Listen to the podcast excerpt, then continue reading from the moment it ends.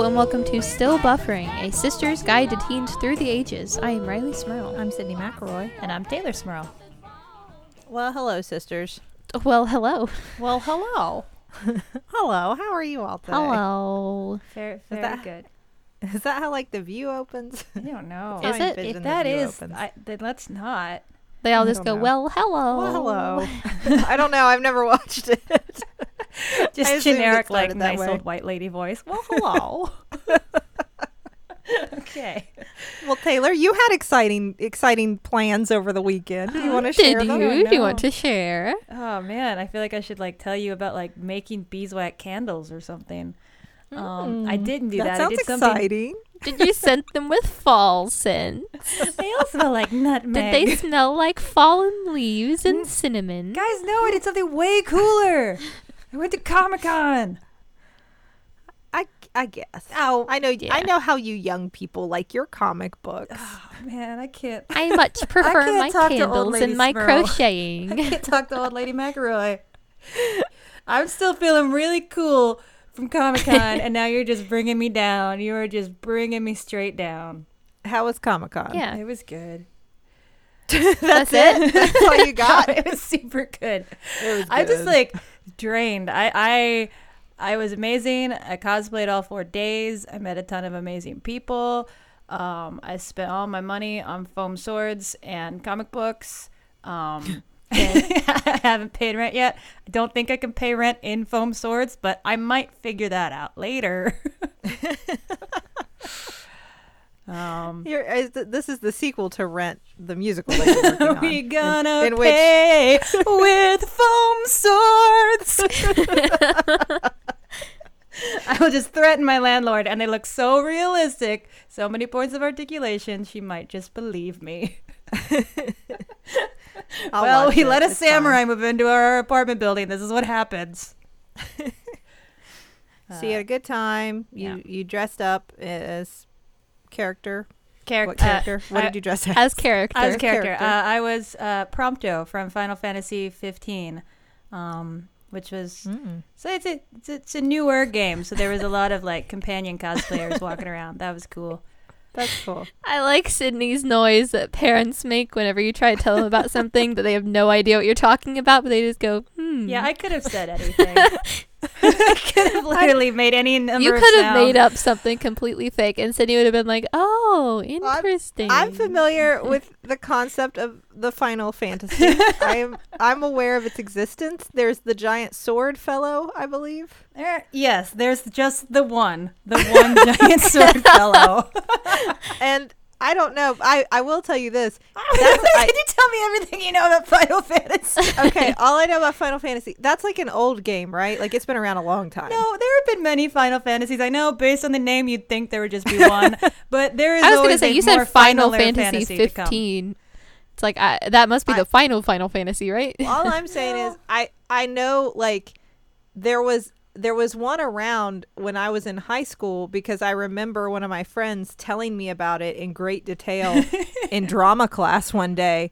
And he was just going on and on about what was happening in Final Fantasy. And I remember just staring at him thinking, I don't understand anything that's happening. So I know that this game in previous, iterations has been around a long time, and there's a giant sword. That's it. That's the extent of my knowledge. Yeah, I'm just gonna be straight up. I know nothing about it. I know it's a video game. That's it. All right. Well, if only this was the Final Fantasy fan cast, I could tell you more. But we'll just leave it at that. There are big swords, and there are more than one fantasies, despite the name.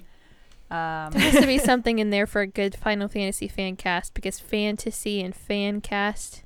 Final fan cast. Final fan cast. Find it. Help find it. Find the good words. Where did what other, while you guys are thinking about that, what other costumes did you see a lot of at the con? I think that there were a couple that were easily my most favorite. There was an amazing Doc Holliday, and I tried to talk to him, and he was, like, so deep in character that he was scary. Like, he just kind of, like, gave me, like, mumble shrugs and, like, had an accent. And I'm like, you might shoot me in quote Latin. You're so cool. There was a Sailor Moon in one of the, like, antique moon VHS boxes. I saw that. Oh, yeah. That's cool. Yeah, I couldn't she was so cool, and I was just I can't. You're my childhood literally in a box. There was an Ash Ketchum and Ash from Army of Darkness mashup that was just amazing. That's wow. Yeah. But I think I'm going to have to look that up because I can't even picture that combo. Oh, I have pictures. Don't worry. Okay. I got to see that. Yeah. I think but then the most popular costume easily this year, and I almost did it, but I guess I'm kind of glad I didn't because there were plenty to see and enjoy. There were so many Ricks. There was an actual council of Ricks at Comic-Con. All really? The multiverses spit out the Rick into Comic-Con. They were all there. Now that is from the program Rick and Morty. Yes. Not just a guy named Rick. It was the Rick. There were lots of guys named Rick. So many Ricks. Everybody I met, I'm like, hi, what's your name? They're like, Rick. It was just a weird thing. Conspiracy theory Rilo's back at it again. Did you know that Rick and Morty is connected to Gravity Falls? No. Definitely. Oh, so confirmed. This is a dream that Angelica had, and they were really all dead. And I already told you all that one. This is different. And also, the boat that sank in Frozen is the one that Ariel finds. And also, Ariel and Hercules are related. Think about it. Because her dad is Triton. Think about it. And his dad is Zeus. And Zeus's brother is Triton. This is getting ridiculous, and I think you're off. No, there is some relation there. In mythology, that Zeus is related to Triton and Poseidon, and they're all related, and they're cousins. Hercules and Ariel are cousins. Why, Disney conspiracy theories aside, why is everyone so mad about sauce packets at McDonald's? Saucegate! Hashtag Saucegate! I saw a video. Actually, I was scrolling through Twitter, and then I saw riot at McDonald's over sauce, and I was like, what? So I clicked on the video, and Charlie came over because she heard people yelling and was watching it. And she said, why are those guys so mad? And I said, because they want sauce for their nuggets and they're out. She just stared at me is that what adults do sometimes? Is this a part of the world I don't know about yet? And I was like, I don't know. I can't explain this one to you, toddler. I don't know yet. This is called American patriotism. Witness. People are very angry because they want Szechuan sauce. Yeah, so, all right. So in the season premiere of this past season of Rick and Morty, Rick states that it's his life mission to taste the Szechuan sauce that was a special back in, I believe, 1998 when the movie Mulan was released. They did a special with this Szechuan sauce, and that it's just a joke in the episode. And I guess it became such a joke-based high demand for it, the McDonald's decided to release it for one day, but they just totally fumbled it, you guys. They just didn't do it. And gave 10 packets to every McDonald's. And, I have to say this as a huge fan of Rick and Morty. So what I'm about to say, I'm talking about myself here, too. I don't think you can enjoy the show if you're 100% totally up with people, super happy, positive, societally functional person. There's something dark in the show, and if you dig it, maybe you're not the kind of person that the McDonald's wants to make thousands of you angry, millions of you angry. I read a piece on Polygon. I realize this sounds like I'm plugging my husband. Are you plugging your husband's company? I'm not. I just, that was what I happened to read the article on. It was a good article about it, and they said that, because I don't watch Rick and Morty, so I had no idea what was happening, and they said that the point is that the whole thing was meaningless. It's about the sauce, but it's not about the sauce, because to be about the sauce would be ridiculous and meaningless, meaning everything is meaningless. So it's about nihilism. And so the idea that you would take that message and go to McDonald's and yell at poor McDonald's employees about sauce as if it's the most important thing in the universe is missing the point, which sounded fine to me. I had no idea. I mean, it did. The whole thing seems like something that should have been in an actual Rick and Morty episode. So I do totally agree with that read. I I don't know. Like, I saw a lot of the footage. I think people were kind of having fun with it. Like, I'm sure there were people that were actually straight up angry. But it seemed like most people, it's like, oh, we're a bunch of fans. We're together. We're going to kind of enjoy this fake outrage. I mean, that, you know, like, I see that as probably just as conducive to what went down as the actual outrage over the lack of sauce. Well, I vote, Taylor, you had the best idea, which is I hope that all those McDonald's employees that got yelled at stole some packs of sauce and then put them on eBay. Dude, and are making a lot of money. They're selling for like $600 on eBay. That's ridiculous. And I hope it's all those McDonald's employees because they got yelled at by people because they were out of sauce. Like, yeah. Yeah, if I ever had a lot of money, I don't spend a lot of money on stuff, but that would be one of those dumb things that I'm like, I'm going to get all the Szechuan sauce off eBay, and I'm going to just, like, have a party. If you have millions of dollars, want to be awesome, there's my idea for you. Oh, no. I cannot support this. I'm a parent. I cannot support this. What's another thing that you can do to make you cool and awesome that you don't need a lot of money for? What's that? Tattoos. Hello. Hello. That was great. Did that. You're welcome. Did it for you. Riley, what did you do? I got a tattoo. Last week. It was really don't not like the mom weekend. Voice. I'm just not digging on mom voice. Is this a mom voice? It's grandmom voice. Mine That's was. What Sydney keeps doing. Yeah, I think it was more of a grandma. Yeah. I got a tattoo. Okay. How do you feel about that? I feel really good about it. From a felon, but I didn't know that until after the fact. It looks great, though. Thank you. Yeah. I love it. I'm proud of you. It's a still buffering tattoo. And Mom said you were very brave and you didn't cry. Yeah, I didn't cry. Did you think it hurt? You all tried to describe it for me. I shared with you all my disappointment on the show around my actual 17th birthday when I couldn't get it at the beach. We were all together at the beach. Everyone was trying to explain to me how it felt, and everyone just kept saying it was more of like an annoyance and less of like a pain. I definitely get that. Like, it was just like, stop that, please. That does not feel great. But it wasn't like, if he keeps doing this, I'm going to pass out and I'm going to start crying and I'm going to like throw up from the pain because it hurt so bad. The only time it hurt so bad is when he kept going over the same color over and over again to make it, because it's a gradient in a circle, it's like a little buffering circle, and he kept trying to make the ones in the middle either lighter or darker, so he'd go over them continuously, the same three specifically in the middle with like a white or a black or a dark purple. Oh man, that hurt. Didn't feel great, but the rest of it wasn't that bad. Well, good. At first, he said he wouldn't tattoo a minor because they can't sit still long enough and he just doesn't do good tattoos on them. And then he said he'd do a dry line, I guess is what it's called, on my skin to see if I could handle the pain. And he did. And he was like, how'd that feel? And I was like, okay. He's like, well, okay, let's keep going. Oh, wait. So he stabbed you with a needle with no ink in it? Yeah. Ah. See, my friend calls that a bloodline, which is way cooler. A bloodline? Well, yeah, because it makes it, like, red and bleedy. Oh, I guess that's true. What Riley's trying to say is she's really tough.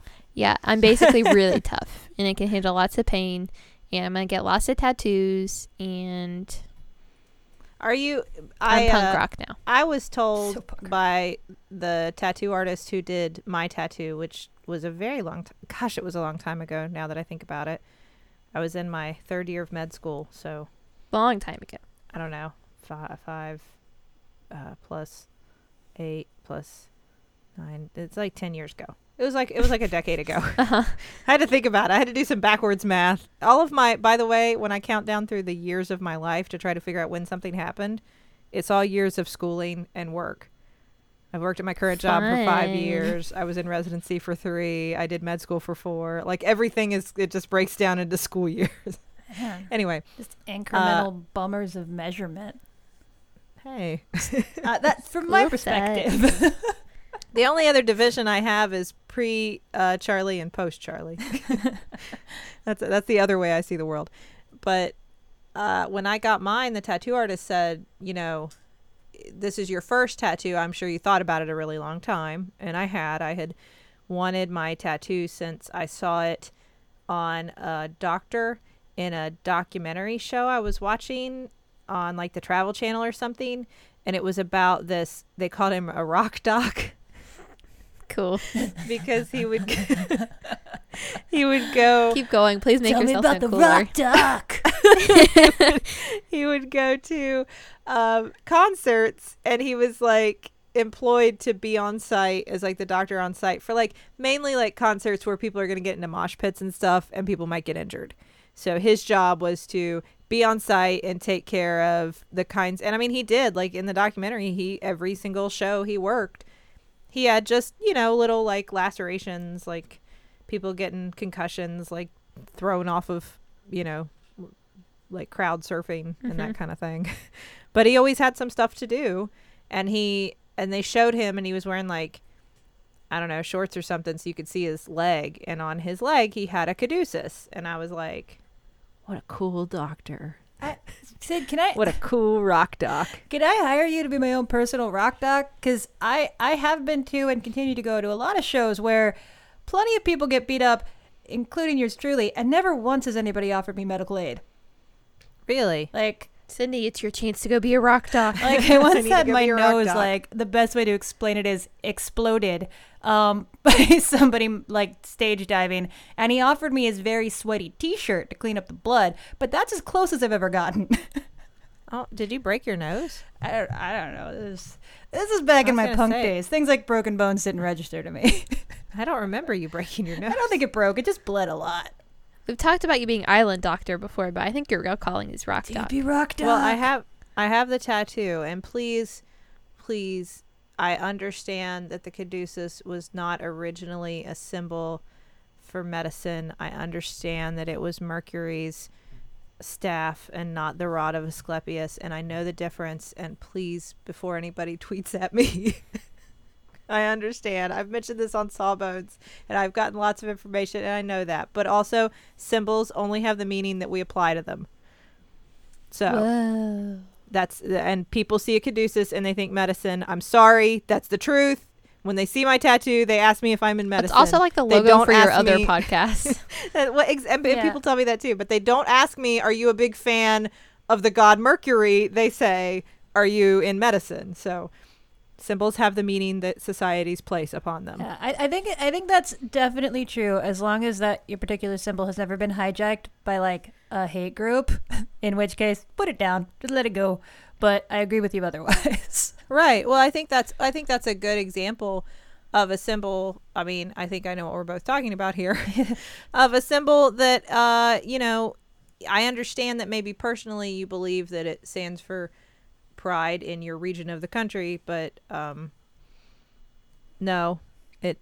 most people that's not what it stands for. Yeah. For most people it stands for hate, and so I like that someone gave my tattoo a whole new meaning that like makes it sound a lot deeper than it actually is, because really it's just like, you know, the part of the logo for our podcast, so it's like for our podcast, because I also told everyone around the MaxFun drive that if we got 15,000 donors I get a tattoo.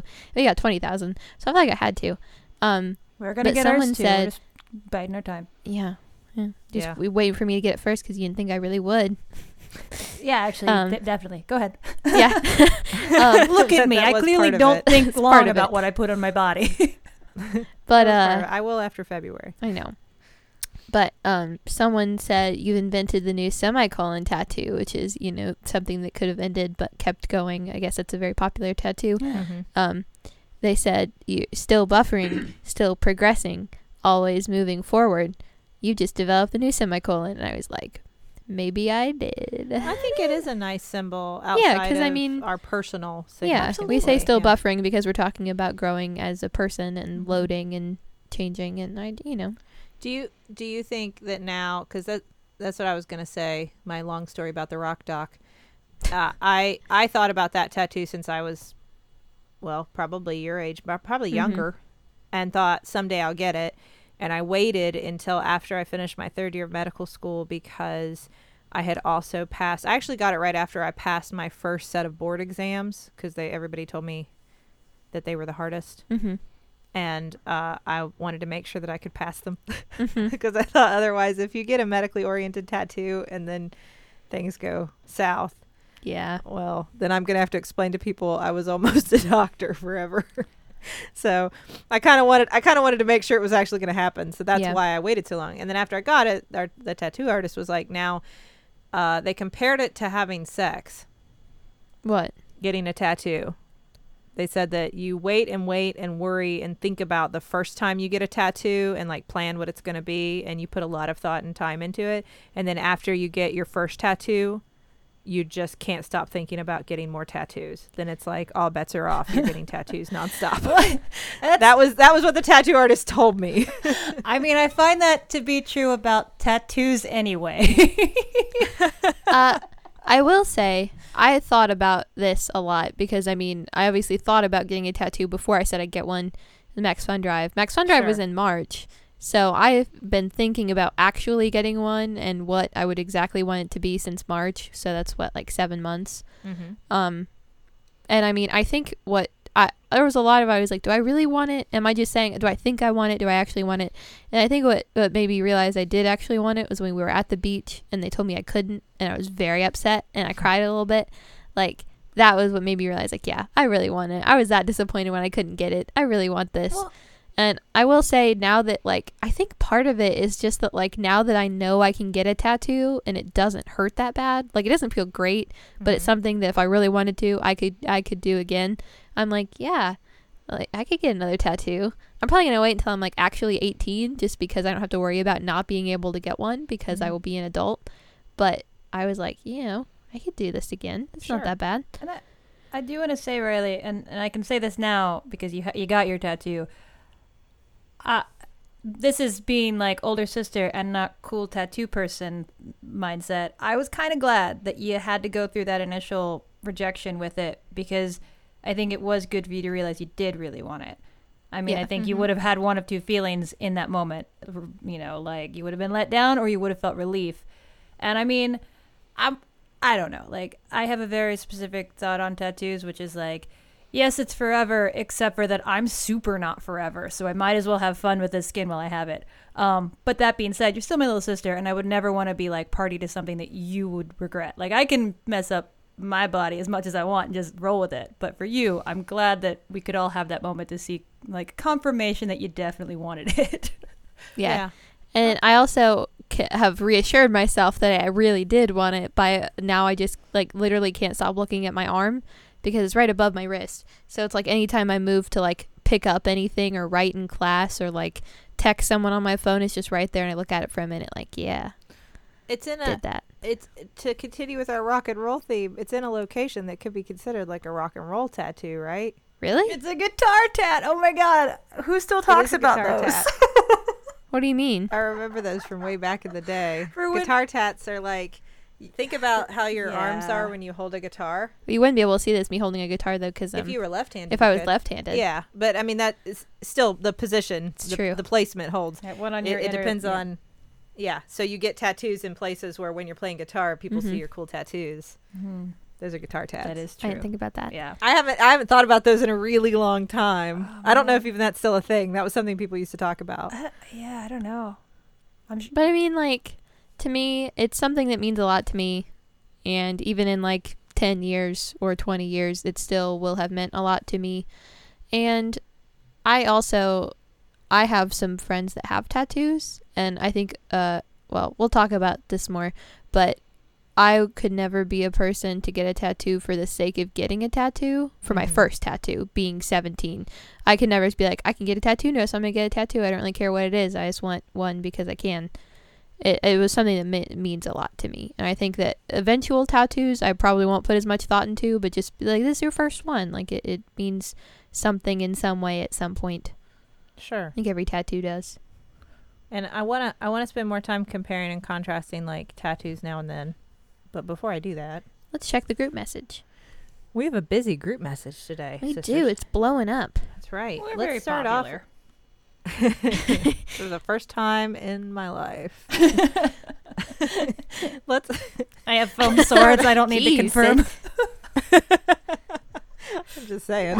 I'm okay with it. I'm just saying. Let's start off. We've got a Jumbotron this week. Tell us about it. All right. We got a message for Kyle.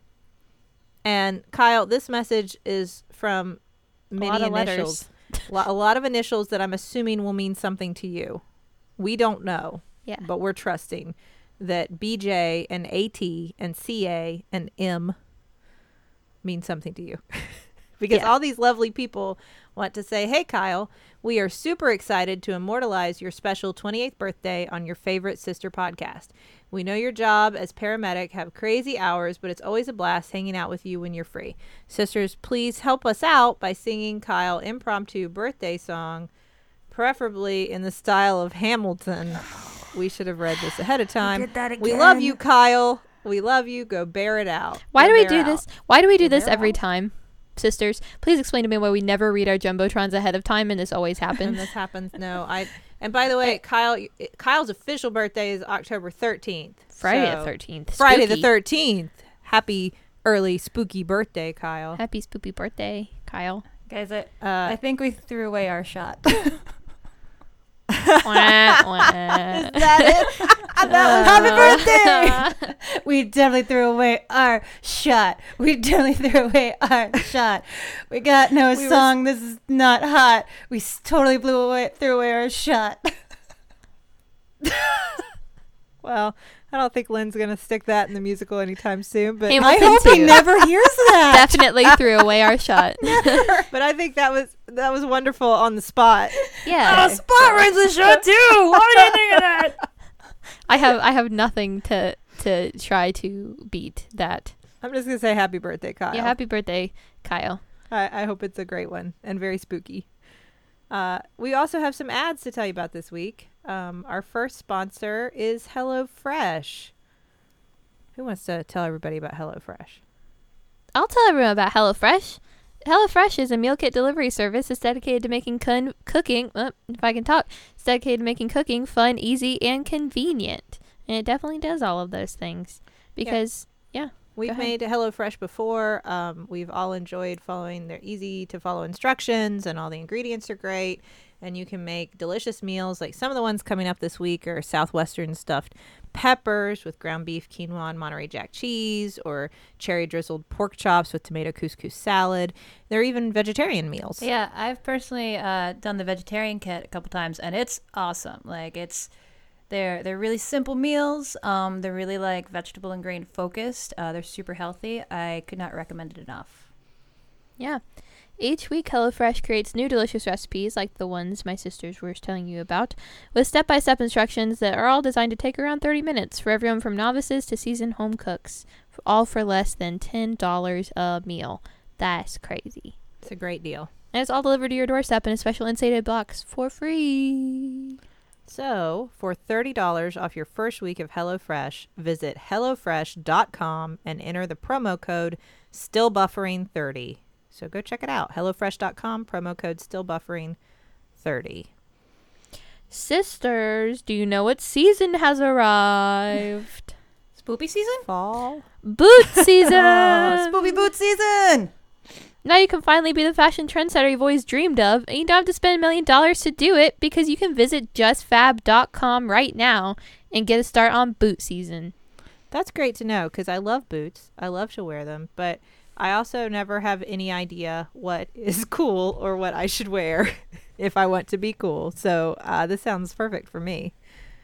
And I'm not alone because millions of women say JustFab is their go-to site for what's new and trending in boots, shoes, clothing, and accessories. And when you become a JustFab VIP, you save up to 30% off retail prices. And it's super cool because you take a style quiz and JustFab personalizes your experience.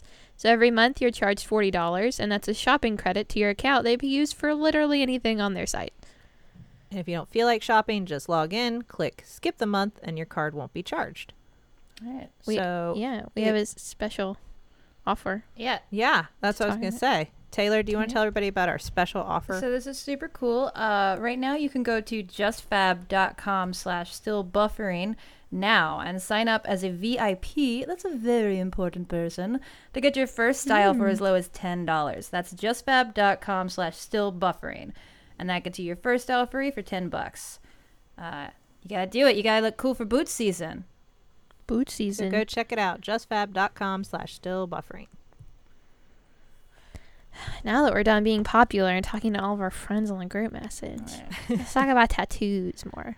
So I think the most interesting thing to me about you getting a tattoo, Riley, has been what I have seen as kind of a shift that started, I think, before Taylor and I were teenagers. I think this predates us somewhat, but definitely I've seen as I have grown up and seen you into your teen years, which is when I was your age, I don't remember a lot of teenagers having tattoos. It was like a very specific, groups, teenagers who were into certain music or certain looks or whatever would maybe have a tattoo. If you were willing to display it at school, it was like a whole other thing because there was still very much a stigma attached to tattoos, I would say, that if you had certain tattoos that were visible, or even just any tattoos, just the idea of a tattoo, no matter what it was, that it would make you less likely to be chosen for competitive colleges or scholarships or job offers or whatever you wanted to do. And certainly for me, I was terrified if I got a tattoo, I would not be able to go to med school or be a doctor. And obviously those things aren't true, but I feel like there was very much that kind of concept. You don't want to get a tattoo because it might limit what kinds of opportunities you have in the future. Later on, maybe you can consider it when you're older, but right now don't do that stuff because then people will think certain things about you. Yeah. Right. I don't think that's true anymore. I mean, especially the part about not knowing a lot of teenagers that have tattoos. I know I have one friend who has 5 or 6 tattoos, I think. And we're all seniors in high school. I have another friend who just turned 18 about a week ago and got her first tattoo on her 18th birthday. And another friend who turned 18 about 3 weeks ago and is getting her first tattoo in a week. So it's not like I know teenagers personally who are going out and getting sleeves or have more tattoos than you can count. But I think having one tattoo somewhere that again, I don't know anyone with huge tattoos, but they have small tattoos in certain places, and a lot of them mean something to them. It's just a way of I think part of it is it signifies you as a near adult. Obviously I'm not an adult yet, but I'm grown up enough that I can have permanent ink in my skin. Mm-hmm. Now I feel if I am out in public by myself, I don't look like a child. If someone can see my tattoo, it's there's a slightly grown up child. I was gonna say, I don't know if you don't look like a child still, to me anyway. Oh, I mean, I still look like a child. When the guy who did my tattoo asked me how old I was and I told him I was 17, he didn't believe me at first. It's no, I promise, here's my ID, I promise I'm 17. I know I look like I'm 13, but I promise I'm 17. Here's my mom to vouch for me. Here's my mom, she'll tell you how long ago she had me. I promise it was 17 years.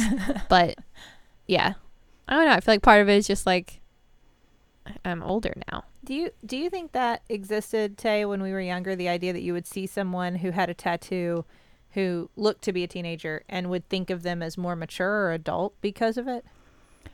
I would say yes. I don't think I ever really thought of tattoos being I think that the people that I knew, and this is also in, I want to say my friend circle, in general, people I knew in high school didn't have tattoos. So if you had a tattoo, you were probably not around my age. You were probably an adult.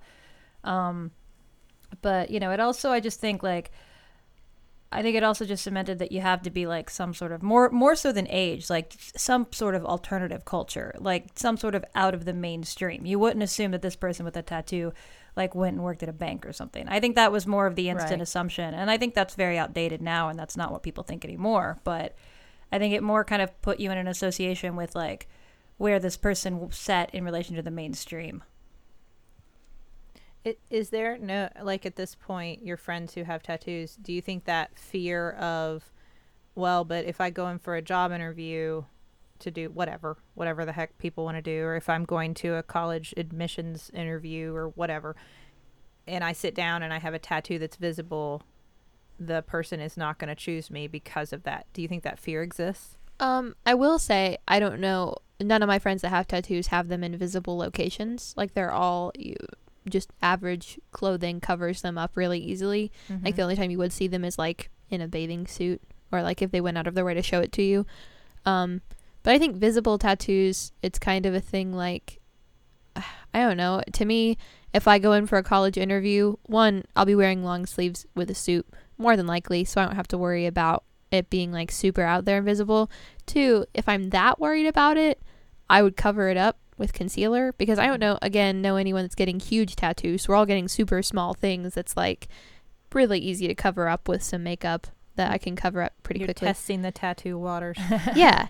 Find it out right now. I will say I've seen a lot of like, even amongst people older than teenagers, it seems a lot of like tattoos that are becoming popular and like everyone is getting are like small, like minimalist tattoos that are like either all black and white, like lines of some sort, or they're a small thing that's in one small place, and it's nothing that's like...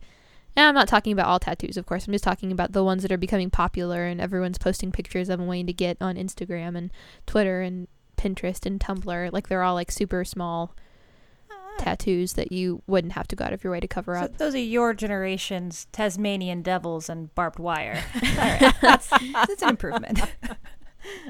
Definitely. I you know what? I've always been shocked. I think that the number of people who have had tattoos is not... certainly, I'm sure it's increasing. I'm sure that they're becoming more prevalent with the stigma being slowly eroded away. But that being said, there were a lot more people who had tattoos than anyone knew for a long time. I say that from my experience as a physician. I have to look at a lot of people and examine them. There are lots of people with tattoos that defy any sort of like stereotype or, you know, assumption that you would make about who gets tattoos and who doesn't. A lot of people have been getting tattoos for a long time, and I just think now it's okay to say it and show it and be open about it, whereas I think there are plenty of people like me who got these kind of very specific, discreet tattoos that they could hide anytime they wanted to and just did that. But, I mean, because I remember a lot of people... I don't think anyone knew I had a tattoo until, gosh, I don't know. Well, like, especially in my work circles, in my professional circles, until after residency, maybe. Like, I kept it hidden all the time. I wouldn't wear skirts to work or anything because I just felt like I just don't want to take a chance on a patient or one of my professors or somebody deciding anything about me based on it. And that's not who I am now, but I certainly was very worried about that back then. That's so funny because I think if I walked into a doctor's office and like she was sporting like double sleeves, it'd be like, "You're gonna take care of me. You're gonna do right by me."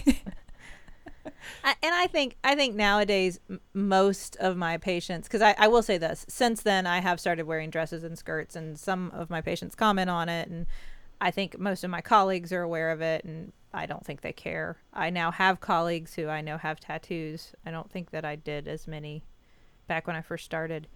But they're hiring more younger people who I think you see it more prevalent. And I think that you would have seen it more prevalent before if there wasn't that kind of assumption like, well, nobody's ever going to let me be a doctor if I have a tattoo. Yeah. To me, it's like, especially with my tattoo, I like being able to have someone ask what it means so I can explain to them what it means. Not like some people probably get annoyed like if they have a tattoo that means something obscure, like having to explain every time to someone what it means. Or when it's but super to me, I'm dumb, really like some of mine, but go ahead. But I mean, to me, it's like I like being able to it's a pretty tattoo first. It can mean a lot of different things second. Third, I like being able to tell people about it because I'm proud of it. One, because I was able to sit through this tattoo and I didn't cry and I got it done, which now I feel like about people with a lot of tattoos, I just have a lot of respect for how much pain they can tolerate because I like, Taylor, I know how many tattoos you have. I could not get that many Taylor's just because, just because I could not deal with that much pain ever in my entire life. Like tattoos aren't like I'm going to pass out from the pain, but they're not pleasant.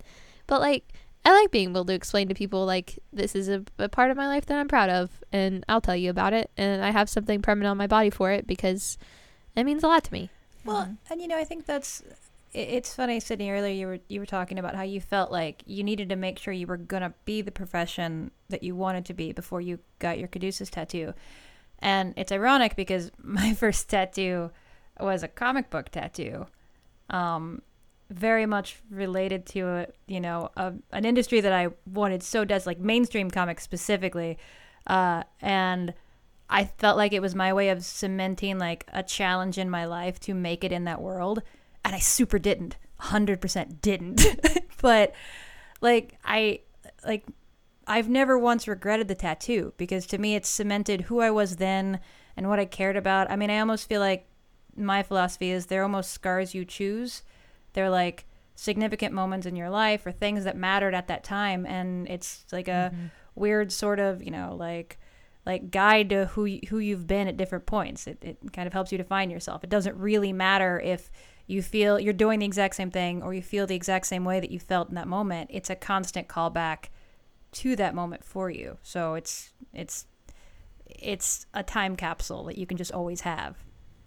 Yeah, I think that's a good way of looking at it. And I think what you're touching on is not, it's not weird at all. It's not only is it so, it's so natural a part of us now as humans, but I mean, if you want to talk about the history of tattooing, we've been, you know, as a species, marking ourselves in a variety of ways, whether it be with some sort of ink, whatever that ink was made of, you know, throughout history, or piercing ourselves, whatever changes we've made to our bodies, you know, in order to mark like specific moments in our lives, important transitions, positions within our group, our family, our society, whatever. I mean, we've been doing that as long, pretty much as humans have been around. Right. So it's not, you know, it's not an odd thing to want to do at all. I think it's a very natural kind of human impulse to want to take part in. I think it's interesting that, Sydney, your one and only first tattoo, it had to do with your job field, and Taylor, you said kind of the same thing, and mine is like representative of my first career, I guess, and kind of introduced me into what I want to do with the rest of my life. I think I don't know if that's like a common thread amongst people getting their first tattoos. It's kind of like something that represents either a big part of your life that you have just become a part of, like Sydney, you got yours after you passed your exams, or like something you want to be a part of, like me getting mine, Taylor, you getting yours. And I don't know if that's like a common thing, like kind of a celebration of entering an adult part of your life by doing something you can only do once you're an adult. I think it does make sense, and I bet a lot of people get first tattoos along the same line, because I think part of getting a tattoo is an attempt to cement something about yourself. To like, it's so easy to just feel like an anamorphous, like, who even am I? But a tattoo has this weird grounding ability to be like, this is who I am. Look at it. It's on my skin. And I mean, obviously, you know, like I said, those feelings can change. But especially for a first one, I do think that there's that impulse to like, to say something about yourself and commit to it and choose that definition for yourself. And I think that it's fair, you know, it's interesting as we talk about these things, kind of a lot of whether or not teenagers have tattoos has also been dictated by law. Right. Which I guess is to protect you from making a decision you'll regret when we as a society have decided you're too young to make wise decisions. I mean, I'm not saying I agree with that, but I guess that's the... And so that way angry parents don't come yelling at tattoo parlors. I guess that would be the other reason. I will say it's crazy to me that when we went to the beach, they said up until a few years ago, you had to be 21 to get one. It's like you could be 19 or 20 years old and like technically legally an adult and still have to have your parents sign off on your tattoo. Which is always that kind of logic. It gets so bizarre to me, the idea of what we think you need to be old enough to do, you know, at 16 you're old enough to operate a motor vehicle, but why do you have to be 25 to rent a car? That's such a random age. I don't know, but I just think it's wild to think like at 16 we think we can put you behind the wheel of this big piece of metal that's whack. You can hurtle at other humans at speeds of, you know, 85 miles per hour if you're being reckless, and we're fine with it, but you can't ink your skin. You can't put a tattoo on your skin, and you can't vote yet, but you can definitely operate this motor vehicle. You know, all of it gets so warped as to what you're old enough to do. I think that it's fair to say that you don't want to... I would hate the idea of teenagers just on a whim or a dare, peer pressure, going in and getting just whatever tattooed on their skin because all their friends were getting it, and in that moment they wanted to look cool, and then they get home and go, oh man, I hate this. So I think it's fine to encourage people to think and talk about it, but the idea that there's an age where you magically know like where we all start making smart decisions. I hope I get to that age. When I start, what age is it when you know, like, now is the age where all your decisions are right and good and you will never regret them? I don't know when that age comes. That was how I was feeling when he almost said he didn't tattoo minors because he said you couldn't handle the pain. I was like, I'll be real with you, dude. 10 months from now, I don't think I'm going to be able to handle pain any more than I can right now. Yeah. And like 10 months from now, I'm still going to want this tattoo that I want right now. So I'm going to walk back in here in 10 months when I'm legally, technically an adult. But like, I'm not going to be any tougher. Like, I'm just going to be less than a year older than I am right now. I'm not going to be able to deal with pain. Well, and if there's an age where suddenly your decisions are foolproof from regret, I haven't reached it yet. I don't know what that age is. It's not going to come. Spoiler alert, you're never going to get there. There is always a chance for the rest of your life, I'm telling you straight, Riley, that a decision you make and commit to will blow up in your face or maybe not go awesome. Always do your best to make the right choice, but ultimately, age is not an arbiter of expertise. Like, that's just the truth. You know why? Because we're all always still buffering. The only thing I will say on that, Mark, before we end that, is that I don't think it's as important that you stress and worry about what tattoo you're going to get. But, you know, I don't think, like you guys have talked about, it's ink on your skin. It's not the end of the world. Yeah. I think that it's okay to not act like that's the biggest deal that's ever going to happen. But if you are going to get a tattoo, please make sure that the person who's giving you a tattoo, like, knows what they're doing, that the equipment is clean.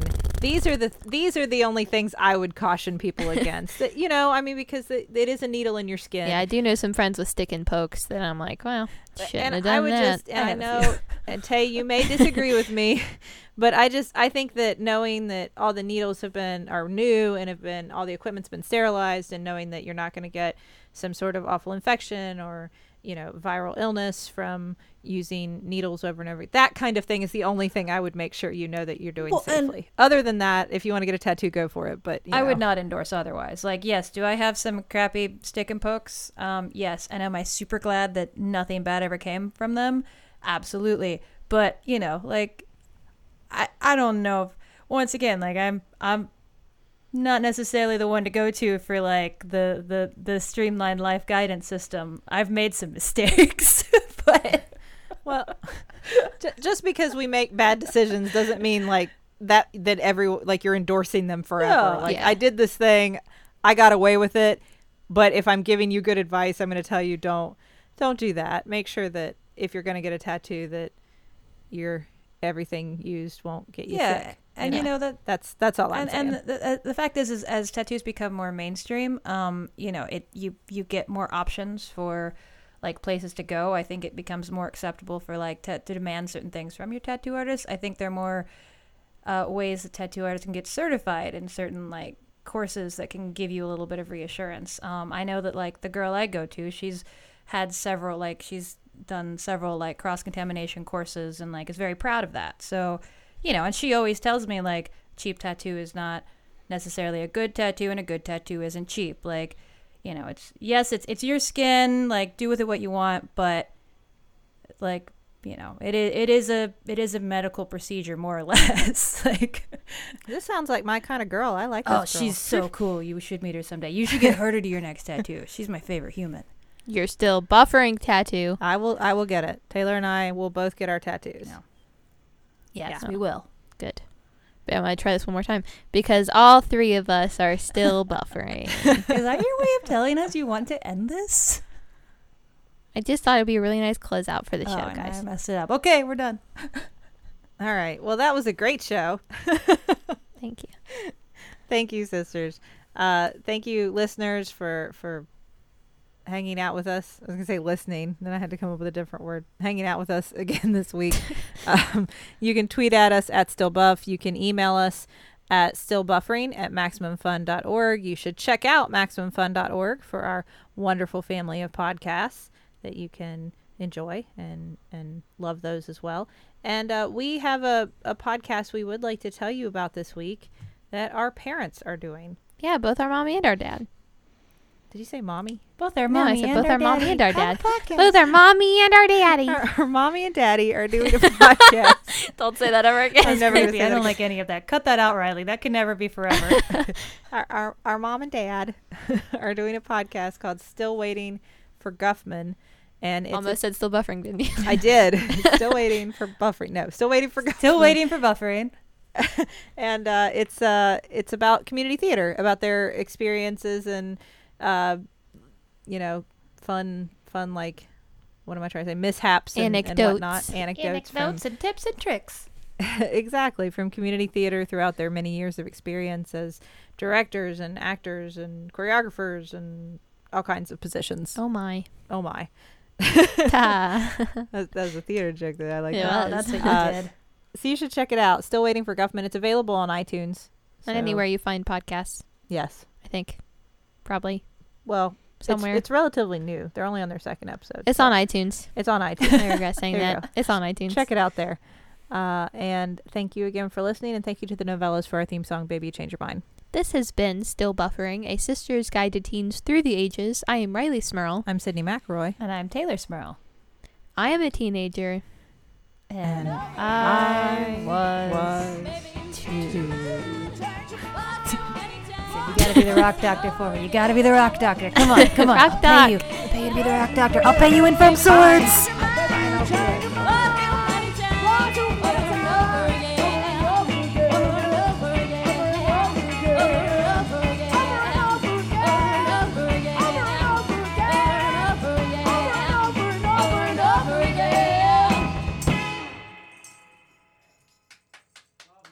I love it. Good stuff, man, every time. Well, I hope that you're enjoying this podcast you're listening to as much as we are pretending to.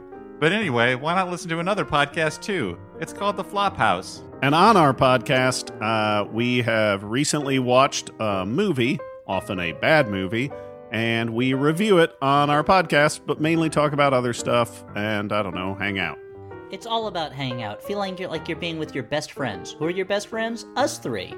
Dan McCoy, Emmy award-winning writer for The Daily Show, Stuart Wellington, owner of the best bar in Brooklyn, Hinterlands, and Elliot Kalin, former Emmy-winning head writer for The Daily Show with Jon Stewart, former head writer of Mystery Science Theater 3000, The Return, so many things. Author of the upcoming children's book. All right, that's enough.